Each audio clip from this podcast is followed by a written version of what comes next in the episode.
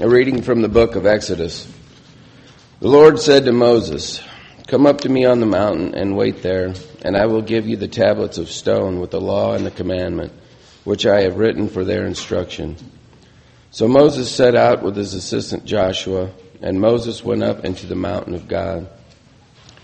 To the elders he had said, Wait here for us until we come to you again, for Aaron and Hur are with you. Whoever has a dispute may go to them. Then Moses went up on the mountain, and the cloud covered the mountain. The glory of the Lord settled on Mount Sinai, and the cloud covered it for six days. On the seventh day he called to Moses out of the cloud. Now the appearance of the glory of the Lord was like a devouring fire on the top of the mountain in the sight of the people of Israel. Moses entered the cloud and went up on the mountain. Moses was on the mountain for forty days and forty nights. Hear what the Spirit is saying to God's people. As he approaches death, Peter writes this letter and addresses the Transfiguration. Peter was a witness to the event which illustrated the power of God. A reading from the second letter of Peter. We did not follow cleverly devised myths when we made known to the power or to the power and the coming of Lord Jesus Christ, but we had made been eyewitness of his majesty for the received honor and glory from God the Father when that voice was conveyed to him by the majestic glory, saying, This is my Son, my beloved, with whom I am well pleased. We ourselves heard this voice come from the heavens while we were with him on the holy mountains. So we have prophetic message more fully confirmed. You will do well to be the, attentive to this as to the lamp shining in dark places until the day dawns and the morning star rises in your hearts. First of all, you must understand this, that no prophecy of the scripture is a matter of one's own interpretations, but no prophecy ever came by human will. But men and women moved by the Holy Spirit spoke from God. Hear what the Spirit is saying to the churches. The Holy Gospel of our Savior Jesus Christ according to Matthew. Glory to you, Lord Christ. Six days after Peter had acknowledged Jesus as the Christ, the Son of the living God, Jesus took with him Peter and James and his brother John and led them up a high mountain by themselves. And he was transfigured before them, and his face shone like the sun, and his clothes became dazzling white. Suddenly there appeared to them Moses and Elijah talking with him. Then Peter said to Jesus, Lord, it is good for us to be here.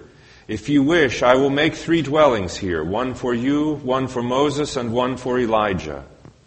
While he was still speaking, suddenly a bright cloud overshadowed them, and from the cloud a voice said, This is my son, the beloved. With him I am well pleased. Listen to him. When the disciples heard this, they fell to the ground and were overcome by fear. But Jesus came and touched them, saying, Get up and do not be afraid. And when they looked up, they saw no one except Jesus himself alone. As they were coming down the mountain, Jesus ordered them, Tell no one about the vision until after the Son of Man has been raised from the dead. The Gospel of the Lord. Praise to you, Lord Christ. Be seated, please. So finally, we're here. We've had all nine Sundays after the Epiphany, and this is the last. Lent begins this Wednesday, and believe it or not, daylight savings time begins next Sunday. Um, good grief, that's way too early. We typically, um, I mean, we always have this reading of the Transfiguration the last Sunday before Lent begins, and we typically look at it as a glimpse of glory to get us through the long um, penitential season of Lent. But I want to kind of shift the way we think about that um, this week. I've been changing the way I think about the Gospels. I'm convinced now that the Gospels were written for baptismal instruction, that early Christians um, would have come to church before they were baptized, stayed through the sermon, and then been dismissed, um, the catechumens dismissed, the scripture that they would have heard would have all been Old Testament. They didn't have a New Testament then. It would have been what we call the Old Testament. And not until the night that they were baptized would they have heard the Gospels finally read through, cover to cover. And of course, we begin the Easter Vigil at 7 o'clock, and with daylight savings time coming, it'll be light at 7 o'clock. They began so that they would end at sunup on Easter and end with the baptism of the catechumen. So imagine you've been preparing now for a year for baptism, and you hear the gospel read finally um, as the sun is getting ready to come up before your baptism. And one of the first stories you hear in the gospel is the baptism of Jesus. He goes down into the water, he comes up, the Spirit descends like a dove, and the voice comes from heaven This is my child, the beloved, my chosen one. And you think, ooh, that's about to happen to me. That's who I am. Okay, so that's in your brain.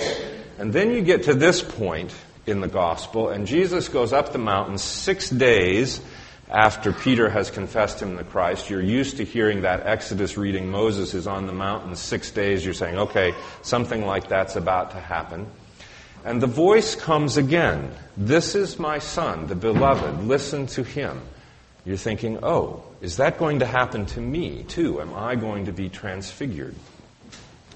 Moses, of course, goes up on the mountain, and, and um, in the Old Testament, the, the mountain and the temple had the same geography. The plain outside the mountain um, was the people. You come to the altar at the base of the mountain, and then the side of the mountain is where the 70 elders could go. The priests, Aaron and Hur, are on the side of the mountain. That's the priest's court in the temple and then the top of the mountain, the Holy of Holies in the temple. Only Moses goes in there, up there. Only the high priest goes in, and only once a year. Now, outside of the Holy of Holies, there was a table on which was set the showbread, the bread of presence, and the altar of incense. And when the priest went into the Holy of Holies once a year, he took the censer and heaped incense on it so that there would be a huge cloud of smoke to screen him from the divine. To see the divine was to die, and so there's this screen of smoke to keep him from seeing God directly. Moses goes up the mountain, and we're told that there was a fire on the top of the mountain and smoke, and he enters the cloud, ooh, screening us from the divine. Jesus and Peter and James and John are there on the mountain, and the cloud comes and overshadows them, screening them from the divine. Is that supposed to happen to me, you're wondering, thinking about your baptism? And then you get to the point in the gospel where Jesus is crucified and the temple, the curtain in the temple is torn in two. The Holy of Holies is no longer screened off from anyone. Anyone can approach. So, yes, the answer is you have been transfigured. You can now approach with boldness the throne of glory. So, what does that look like? I'm sort of um, upset with the, the designers of the lectionary if they had backed up just a little bit in 2 Peter, instead of reading what we read, if we had read earlier in chapter 1, this is what we would have read. His divine power has bestowed upon us everything that makes for life and devotion through the knowledge of Him who has called us by His own glory and power. Through these, He has bestowed on us the precious and great promises so that through them you may come to share in the divine nature. So there it is. We are to come to share by grace in what Jesus had by nature. After escaping from the corruption that is in the world because of evil desire, for this very reason make every effort to supplement your faith with virtue, virtue with knowledge, knowledge with self-control, self-control with endurance, endurance with devotion, devotion with mutual affection, and mutual affection with love. So there's how we become divine. There's the process of divinization.